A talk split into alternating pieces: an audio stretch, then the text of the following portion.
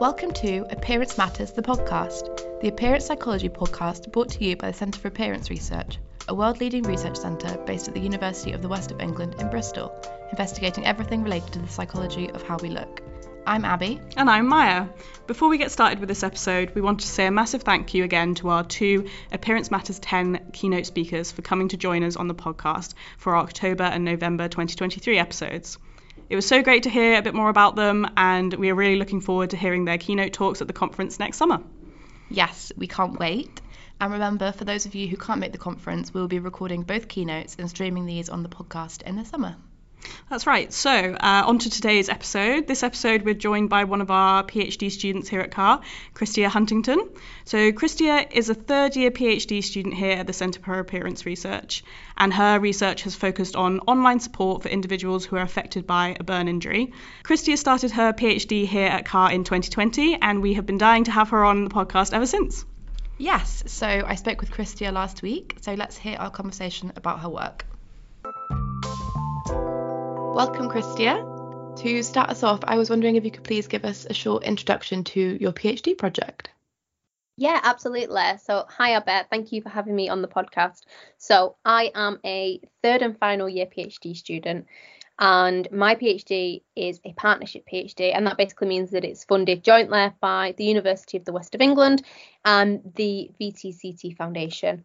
So, the overall aim of my PhD is to investigate the experiences and provision of online support by people affected by burns.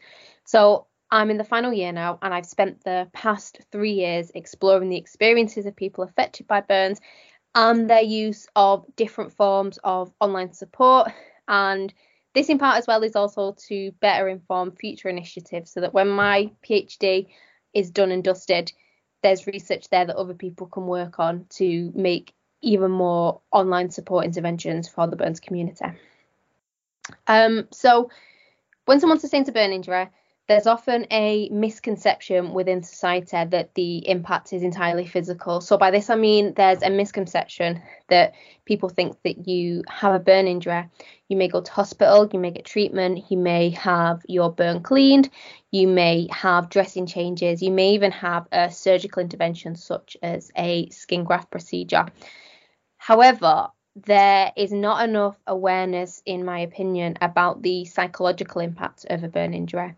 Now, this is obviously different from one individual to the next, but having a burn can involve adjusting to life with an altered appearance, and this can create a whole range of issues. It can create feelings of isolation. It can increase feelings of social anxiety. Some people with burn injuries also experience post-traumatic stress disorder and low self-esteem. And sustaining a burn can also worsen any existing mental health conditions. So your PhD focuses on online support specifically. So I wondered if you could give us a bit of bit more information about what online support is and if you've got any examples. Yeah, absolutely. So online support I would define as any form of social and emotional support that's accessed online, basically. So this can include forums, it can include social media groups, video chats, health information websites or group chats. So in relation to the burns community specifically, there are Facebook groups and Instagram communities, and they're specifically dedicated to sharing the experiences of those with burns, raising awareness of the impact, raising awareness of prevention strategies for burns, and they aim to really create this, this shared community based on a similar experience that the members of that community have all in some way been affected by burn injuries. So this is what I have also referred to and may refer to in this podcast as the burns community. So as with the rise in technology, people are accessing health information online more and more. So I'm sure you know yourself, if you have any kind of illness or a symptom, you're straight on Google and you're having a look at forums where people have had similar symptoms to you. So we wanted to create a space for the burns community to access support online, but one that didn't just focus on the physical aspects of a burn injury, but that also paid attention to the psychological impact. So, you know, the mental health difficulties that people may face after they've had a burn. Um, And a benefit of online support is the independence that it allows the user to become more in control of their own health because they're researching in the comfort of their own home. It's a lot of it's twenty-four hours. They can access it in the comfort of their own home anonymously. And that can be a big stepping stone for someone in the burns community who may feel nervous to attend an in-person support group, for example, or perhaps they feel nervous about attending their next appointments. They want to do a bit of research beforehand. And that's what we were really trying to focus on with this PhD, to create that space for people affected by burns to feel more in control of their own health and to also learn about burn injuries and the impact of burns from someone who's been there, from parents who have children with burns, from those who maybe got burnt ten, fifteen, twenty years ago and are at that other end of the recovery journey. So online support itself is, it's growing. Um, a recent study by the Office for National Statistics reported that fifty-four percent of adults in the U K have used the internet to seek health-related information. And this fifty-four percent of adults, that's an increase of thirty percent on the previous decade. And it's only going to get more as more people become more familiar, more comfortable using the internet, basically. Um, so this just, to me, strengthens the argument that online support should be an integral part of healthcare. Thanks, Christia. That was such a thorough overview of all things burn injuries.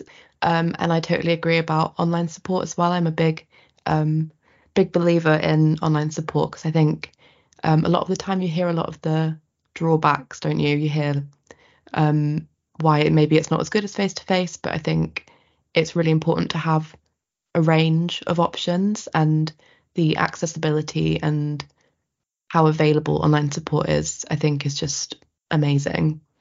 Um, so, yeah. So um, I just thought I'd note here as well, um, if anyone is interested in listening to some more episodes about visible difference, we have um, loads and loads of episodes on the podcast. So um, do have a look at those if you want to learn more.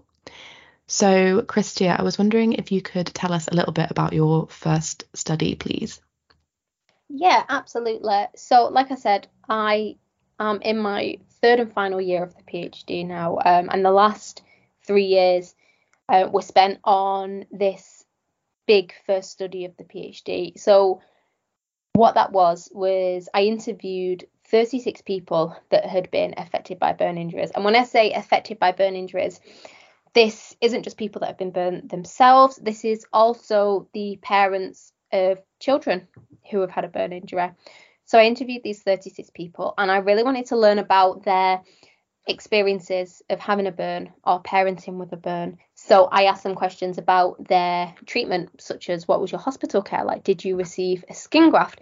Did you endure dressing changes? Were you an inpatient? What was your outpatient discharge like? I asked them questions that related to their relationships. So um, some people that have had burn injuries report difficulty forming romantic relationships. They may feel uh, self-conscious if they have a burn injury um, that in their eyes would affect intimacy, for example. You know, if they're in a relationship prior to the burn and then suddenly they're having to adapt to their partner seeing them with a burn injury that, that they're not used to. Or equally, if they're single and they're dating and they're navigating the dating world with a scar, and sometimes the people that I spoke to saw that as an extra obstacle in an already difficult dating world. So the aim of the first study was to speak to all these different people, have a real insight into their personal experiences of living with a burn injury, and this was then to create a brand new module on a website called Health Talk.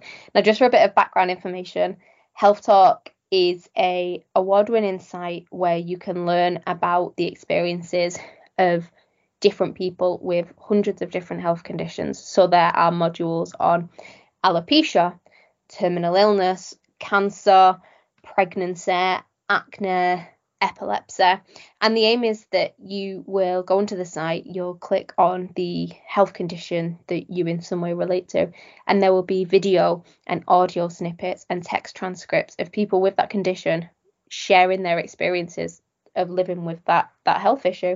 And it's really to emphasise the importance of shared experience. You'll log on and you'll be able to hear people speak about a health condition that perhaps you've just been diagnosed with, whereas they're twenty years into their journey with this condition, or they've managed to learn different coping mechanisms. So that was exactly what we wanted to replicate. We wanted to create a space where people could log on to the Health Talk Burns module and they can watch video clips of other people who have experienced burn injuries. They could listen to audio clips of people that had maybe been burned longer ago than they had. And just to kind of instill that sense of, I'm not alone. There are other people in the world who have experienced a similar situation to what I'm going through. Brilliant. So that sounds like really important um, and really great that there's these other Health Talk web pages. But yeah, it sounds great to um, also have that for burns injuries as well. So um, what sort of methods did you use for the study? So for the methods of the study, uh, like I previously said, we interviewed thirty-six people and we used semi-structured interviews. And now that just means that the interviews had topics and questions that I wanted to touch on, to cover, but that really the interviews were led by the person that I was speaking to. I wanted the person that I was speaking to in that moment to be able to direct the interview to what was important to them. So if I, for example, hadn't asked them a question about a topic that they were really keen on speaking about, that they felt had significantly impacted their experience of having a burn, then I wanted them to be able to speak about that. So some of the interviews, I think the shortest interview was forty-five minutes and the longest interview was four hours in person. Wow. Yeah, exactly. Four hours. Wow, four that's amazing. Yeah, a four hour interview. Um, that was cut into two, so they were two hours each, but I wanted people to feel comfortable speaking to me, sharing their experiences, because at the end of the day, this was going onto a website that was going to help other people to learn, again, that feeling, they're not alone, there are other people who've experienced what I've been through. So we did the interviews, and then it was a case of transcribing the interviews, and then we did a thematic analysis on the interviews where I would identify the most common and most significant themes from the data. This then went to create topics on the Health Talk website. So there are over twenty topics on the Health Talk site, and they range from people speaking about dressing changes to career impact to feelings of guilt and blame um, as a parent of a child with a burn to outpatient and discharge experience. So anything that came from these interviews that was significant or common amongst these thirty-six people then went to create the topic summaries or themes as we'd refer to them in research. Thanks, Christia. I think it's really interesting to think about some of those different um, sort of like nuances between visible differences. I think um, guilt and blame is something that sounds really interesting, which I haven't really worked with before in my work with visible differences. So um yeah, it's really interesting to hear about that. And what were the results of your study? So what did you find? So after the interviews were transcribed and I conducted a thematic analysis on them, it became really evident that although these people shared the experience of having a burn or parenting with a burn, there were so many, like you said, individual nuances in their experiences. And this could be to do with the fact that some of these people, the most recent burn was one year ago, and the burn which happened longest ago was around fifty years. So there were definite differences in their experiences. So we found some really interesting things from this. So after the interviews were transcribed and I did a thematic analysis on them, obviously, everybody's experiences were unique. Although they all shared the commonality of having a burn injury, there are unique experiences that, you know, depending on how they were burnt, how old they were when they were burnt, the circumstances, the situation immediately after their burn. Although these were all unique, there were some shared findings between the people we interviewed. So, for example, one thing that came up, that displays of kindness and compassion by the healthcare staff when they were receiving treatment. A lot of people reported that this could alleviate some of the distress they were feeling during their treatment. So they did. So they said that although they recognised it was still a painful procedure, by the nurses and the doctors showing them compassion, informing them of what they were doing and why they were doing, they felt they were better able to, to handle the treatments that they were having to endure. Patient choice was another one that was incredibly important. People liked to know what treatments they were having and why. They didn't just want to be given a treatment, they wanted choice. So, for example, there was a gentleman that I interviewed, and he had he'd burnt his wrist and his hand, and he was informed that he would need a skin graft.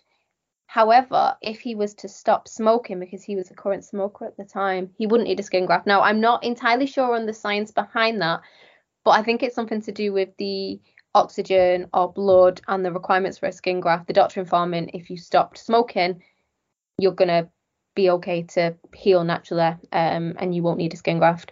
So people really appreciated being given choices in their treatment. There was another lady who chose not to have a skin graft on one part of her body um, because she just wanted for that part of her body to heal naturally. And people really strongly reported that it made their treatment more bearable, more tolerable when they felt more in control of that. There was also a lot that came from the interviews about the influence of family dynamics. Now, in the case of adults that were burnt, they spoke about their partners having to take on a carer role and how this was difficult to navigate. If you've been in a relationship or you've been married to someone for several years and then suddenly your partner is having to take on a caring role for you, this can impact the family dynamic. This can impact your sense of self, your sense of independence. Um, and this was also the same with parents who were having to then look after adult children who had been burnt. Um, so the kind of the people thought that they were past this stage of life where they needed help from their parents, perhaps showering or dressing, um, or tasks such as cooking and cleaning. And then after their burn injury, it's a difficult transition for them to then be looked after by their parent again. Another important thing that came from the analysis was the impact of body image of those with burn injuries. So people spoke a lot about the impact of the reactions of others. So people spoke about how people would stare at them, how sometimes they'd receive unsolicited comments that sometimes it could be from a place of curiosity, um, but were quite rude, quite blunt. Sometimes they could be quite nasty. Um, so there was this theme of having to deal with the reactions of others when you're already trying to contend with your own body image, how you feel about yourself, without having to contend with what other people may think of you. Now, this was mentioned quite a lot, that people would learn coping mechanisms along the way. So one lady I spoke to, for example, she has quite visible burns, and if she's asked about her burns, she would use humour as a coping mechanism to kind of deflect the question back onto them. So one instance, she was asked, oh, so what, what's happened to your body? Why, why do you have these scars? And she'd say something like, oh, I was bitten by a shark. And it would then deflect the question back onto them. It would, in her words, eliminate that awkwardness. And she would then feel in control of her own answer. Um, there was also the significance of peer support. There is a reduced likelihood um, of adverse health with people who have increased social support. They spoke about it being key to their recovery, um, and the unique bond that you feel between two people that have had a burn injury. There is a sense of community within that that really came through from these results. Brilliant. Thanks, Christia. There's just so much in there to think about, um, so much really great data. So did you use those themes to sort of shape the Health Talk website? Is that right? Yeah, absolutely. So the themes that we found were used to create what we're calling topic summaries on the website. Now, there are around twenty-five topic summaries on the website, and these were broken down into categories. So treatment, for example, would include dressing changes, surgical interventions, patient care, patient choice. Um, impact on career would involve career transitions, advice to employers. The topic of relationships would then involve romantic relationships, friendships, uh, relationships with parents, family dynamics. So it really did shape the entire website. I tried to include on the website as much as I could everything that people said was significant or important to them, and all these kind of common themes that came through from the analysis. Brilliant. Well, it sounds like so much work, so well done. Um, and if anyone is interested in having a look at the Health Talk website, it's now live, isn't it? So um, there's a link to that in the bio. So yeah, go and have a look at that um, if you're interested. Brilliant. So moving on to your next studies, Christia. So I wonder if you could tell us a little bit more about um, sort of what happened next in your PhD. Sounds like a story. Yeah, absolutely. So the Health Talk website, like you said, it's live now. It's been live since around May of this year, and just a note on that, we want people to use it. It's being used in different N H S burns trusts, uh, burns units, sorry, all around the U K. It's been referred to patients, it's been referred to by charities. We want it to be used. We want patients and people that have burns to know that this resource is available. Along the same lines of that, we also want to know how people use it, why people use it, what are they getting from the site. So the second study of my PhD was to run an evaluation of this Health Talk site that we've been speaking about. So that's been ongoing now. That has been running in the background from May, um, and it will run till January twenty twenty-four. And that was just a case of us wanting to know, like I said, how are people using it? What are people's thoughts on it? What are they getting from this website? What led them to click on this website? Um, it will let us know the strengths of the website. But then, like I said earlier in the podcast, it can also inform future initiatives. This can also be another piece of research that will help future researchers to create more online interventions for the burns community. And then we also have the third study and final study of this PhD. Now, this is working with the burns charity, Dan's Fund for Burns. So Dan's Fund for Burns was actually created by a lady called Paula, um, and she was a victim of the Bali bombings, and her husband sadly passed away, and his name was Dan, and that's why the charity was first created. Um, now Dan's Fund for Burns, they have piloted a, it's called a befriending service, and it's where you have a person that has had a burn injury quite recently with another person who has had a burn injury longer ago, perhaps maybe five, ten, fifteen years ago. And the aim of the befriending service is to create that one-to-one support based on shared experience that I was speaking about earlier. Both of these people have experienced a burn injury. Now, these people would have been matched on different criteria, such as perhaps how they sustain the burn, how old they are, whether they're male or female, um, the area of the body. There is a matching process, um, and the befriender in this instance is trained to provide support to the befriendee. Um, so it's an incredible service, and the study is to look at how it's been received. It's kind of an evaluation of what people have thought of it, what people have got from it. It's to try and find out what motivates people to So basically give back to the burns community, what makes people want to volunteer their time to to give back, to provide support to someone else that has been in a similar situation to themselves. So I'm currently um, conducting the interviews for that. I'm speaking to some of the befrienders. Those are the people with the burns longer ago. I'm speaking to some of the befriendees, the people with the burns more recently. And then I'm also speaking to the organisers. Um, so they're called Polly and Jennifer, Polly, who I've, who I've just mentioned too, to find out what their aims were when they created this service, what they wanted to get out of it. And the kind of overall aim of that is, is to find out how it's been received, like I said, to explore why people use it, what they've got from it. Um, and again, it will inform future initiatives of how best to support the burns community in terms of online support. Great, that's brilliant. Um, I know you're in the really early stages of this study specifically, um, but I wondered if you could give us a little bit of an idea of the methods that you're going to be using um, and sort of where you're at with it now. Absolutely. So, so far, it's, like you said, very early stages. I've interviewed one person so far. I actually have another interview scheduled for tomorrow and then another one next week.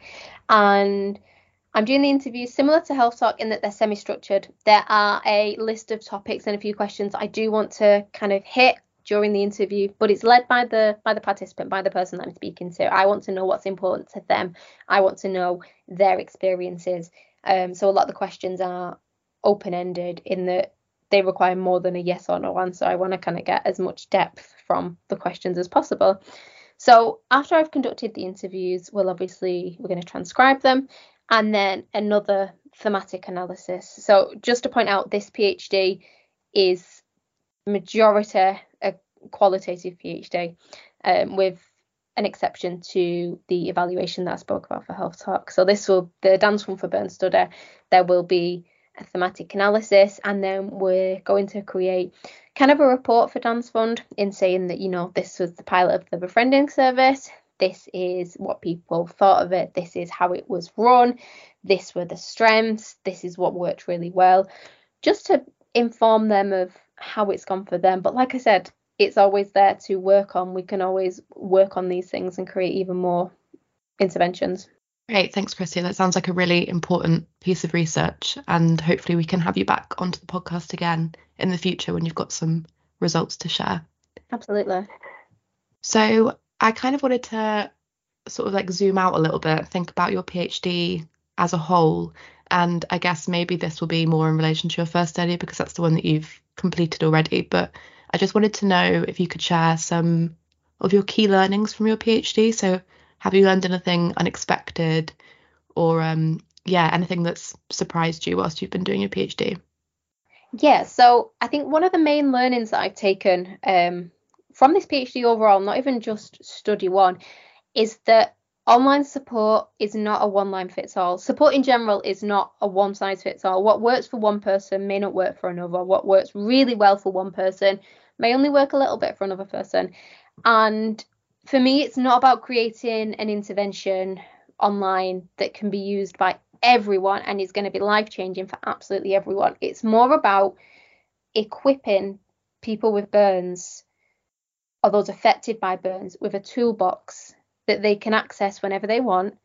And everyone's toolbox is going to look different. Some people might spend hours on the Health Talk website and they have really learned something from listening to the experiences of other people. Maybe their sense of isolation has diminished a little bit, which is a great thing.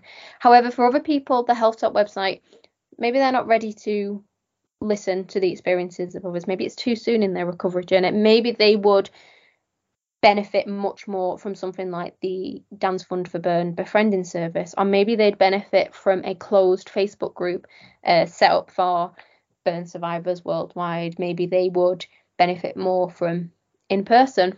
Um, so that's really what it's been about. It's making sure that everyone has this toolbox, and everyone's toolbox will look different. And it's just stuffing that toolbox as much as possible full of different resources. So as well as learning that, you know, online support is important, obviously, but looks different for each person, there have been a few findings throughout the PhD that have become clearer that I guess I didn't expect, and I have learnt more about, and it's become clearer as I've done the interviews with um, all these different people that I've spoken about. So one such thing is the concept of post-traumatic growth. And post-traumatic growth is known within academic literature as something that involves the development of increased resilience, beliefs, and values in an individual's life following a traumatic event. So there have been documented instances of post-traumatic growth within the burns population. Um, but I think it's something that not many people are aware of the concept of. Many people in the interviews that I conducted, they discussed improvements in aspects of their life, including confidence, body image, and overall life satisfaction following their burn injury. Now, obviously, this is not one size fits all. This is different for each individual's. Um, but there is anecdotal evidence, like I've said, that strongly indicates improvements in p- areas of people's life after the burn injury. For example, there was one person that spoke to me that said, the burn injury is the best thing that's ever happened to me. Now, of course, I'm not saying that this is the case for everyone, but this person managed to kind of personally develop and grow and recover to a point that the burn injury was a catalyst for their life significantly improving, in, in their own words. But it's worth reflecting and noting that all of the individuals I spoke to in the Health Talk study, that was study one, they did reflect on at least one positive aspect that has emerged in their lives as a result of the burn. So, for example, one person um, spoke about that although dating can be daunting, um, as she has visible burn scarring, she actually uses it as a filter of whether or not someone is a good fit for her. Um, so she will use someone's judgment and someone's reactions to her burns as whether or not whether or not they're going to be a good person in their life. If their first instinct is to be judgmental, they're not going to be a good friend, they're not going to be a good partner. So she uses that as a bit of a filter. So relating to post-traumatic growth, something interesting that I have learned through research and through these interviews is that researchers suggested that those with a higher burn total body surface area, and what I mean by that is those that have been burned on a bigger percentage of their body, objectively bigger, larger burns, they actually have higher levels of post-traumatic growth than those with smaller burns. So it's been theorized that a potential reason for this is a relationship between burn severity and the fact that more severe burns cause higher levels of distress. So although initially after the burn, like immediately after the burn, this can impact functionality, everyday life, you know, surgeries, that kind of thing, eventually this distress may act as a catalyst for post-traumatic growth.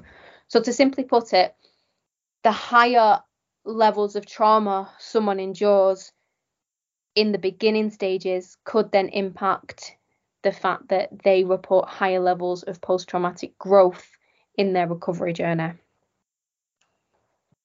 So another thing that has been really interesting um, that I've learned as a result of this PhD is that obviously we know that living with scarring or a form of a visible difference such as a burn can make life more difficult to navigate.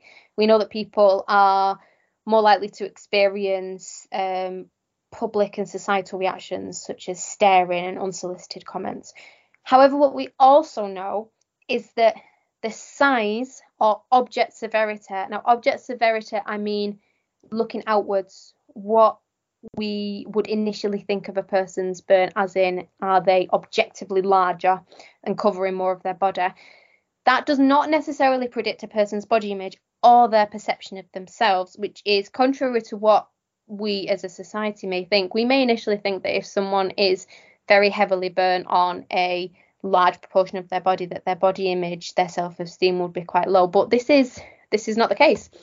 And sometimes this is because that people with bigger and more visible scars are perhaps better at adjusting to and living with their visible difference than people whose scars are smaller in size or more discreet. And again, this is related to the, the concept that I spoke about previously called post-traumatic growth. Um, this is not the case for every individual, but the important thing to remember is that the size of severity of a person's scar does not always reflect how they feel about it. So, of course, this is not a reflection on every single person with a burn injury, and accepting scars and adjusting to an altered appearance does take time. But there are people that I've spoken to that they refer to their scars as beautiful, that they like them, and that, like I said previously, it can be a filter for judging whether a partner or a potential friend is a good person. I think it's important to point out and to acknowledge that people can and do come to accept their altered appearance. Thanks, Christia. I feel like that's such a nice positive to end on as well. Um, and I think it really illustrates your point perfectly about this not, this um, one size doesn't fit all, right? I feel like you've been reiterating that a lot. Um, and that's, I think, a really good, good way to illustrate that. So thanks so much, Christia, for joining us on Appearance Matters. I know I've heard quite a bit about your PhD, but it's really great to listen to it in so much detail. So thanks for giving me and our listeners such a thoughtful and detailed discussion. Christia, since you're new to our podcast and you haven't been on before, I don't think we've ever had the chance to ask you this question. So um, as you know, we have Car Weekly every Thursday. And what I would love to know, and I'm sure all of our listeners would as well, is what sort of cake you would bring to Car Weekly. I know you're coming down to visit in January, so if you want to bring a cake then, that would be great. But yeah, what sort of cake would you be would you be bringing?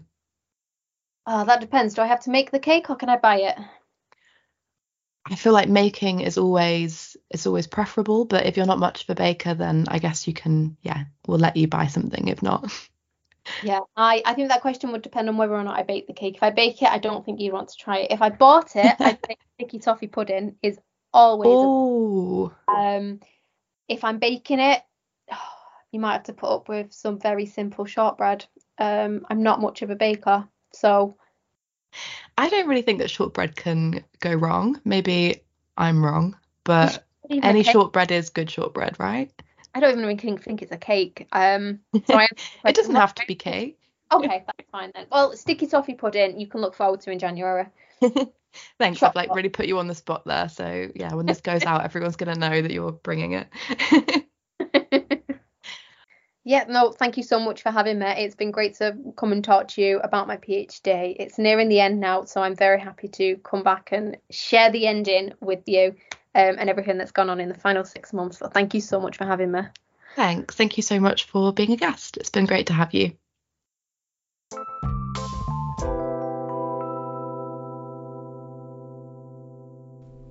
That was great. It's always so good to hear someone come onto the podcast and give such a big overview and real deep dive into a really long project like a PhD. Definitely. I mean, especially for me, right, being a PhD student, just going into my second year, it's amazing to see how much work Christia has done and how much she's achieved, although it is a little bit daunting. Absolutely. PhDs are really can be really long. uh, I really loved all of Christia's reflections around her key learnings um, about things like how online support isn't the only answer, but can be used as one part of a bigger toolbox of resources. I agree. I think it's really interesting because especially think since COVID, Um, there's been a lot of services or a lot of talk about services going fully online, but it's good to have that insight into when online support is great and really helpful, but with the understanding that no one approach can work all the time for everyone. I think that's all we have time for today. We just wanted to say again a massive thank you to Christia for joining us on this episode of Appearance Matters, the podcast. And thanks to you, our listeners at home, for tuning into our final episode of twenty twenty-three. I can't believe it. So another thanks to everyone who's tuned in this year, which has been our biggest year yet. Wow. So a massive Happy New Year too. Happy New Year, everyone, and we'll see you again in twenty twenty-four. If you enjoyed this episode, please remember to share, subscribe, rate and review. It helps other people to find the podcast and gives us a little boost. It really does. And remember, you can keep up to date with our centre's work on Facebook, Instagram and Twitter or X. All the links are in our bio. Until next time. Bye. Bye.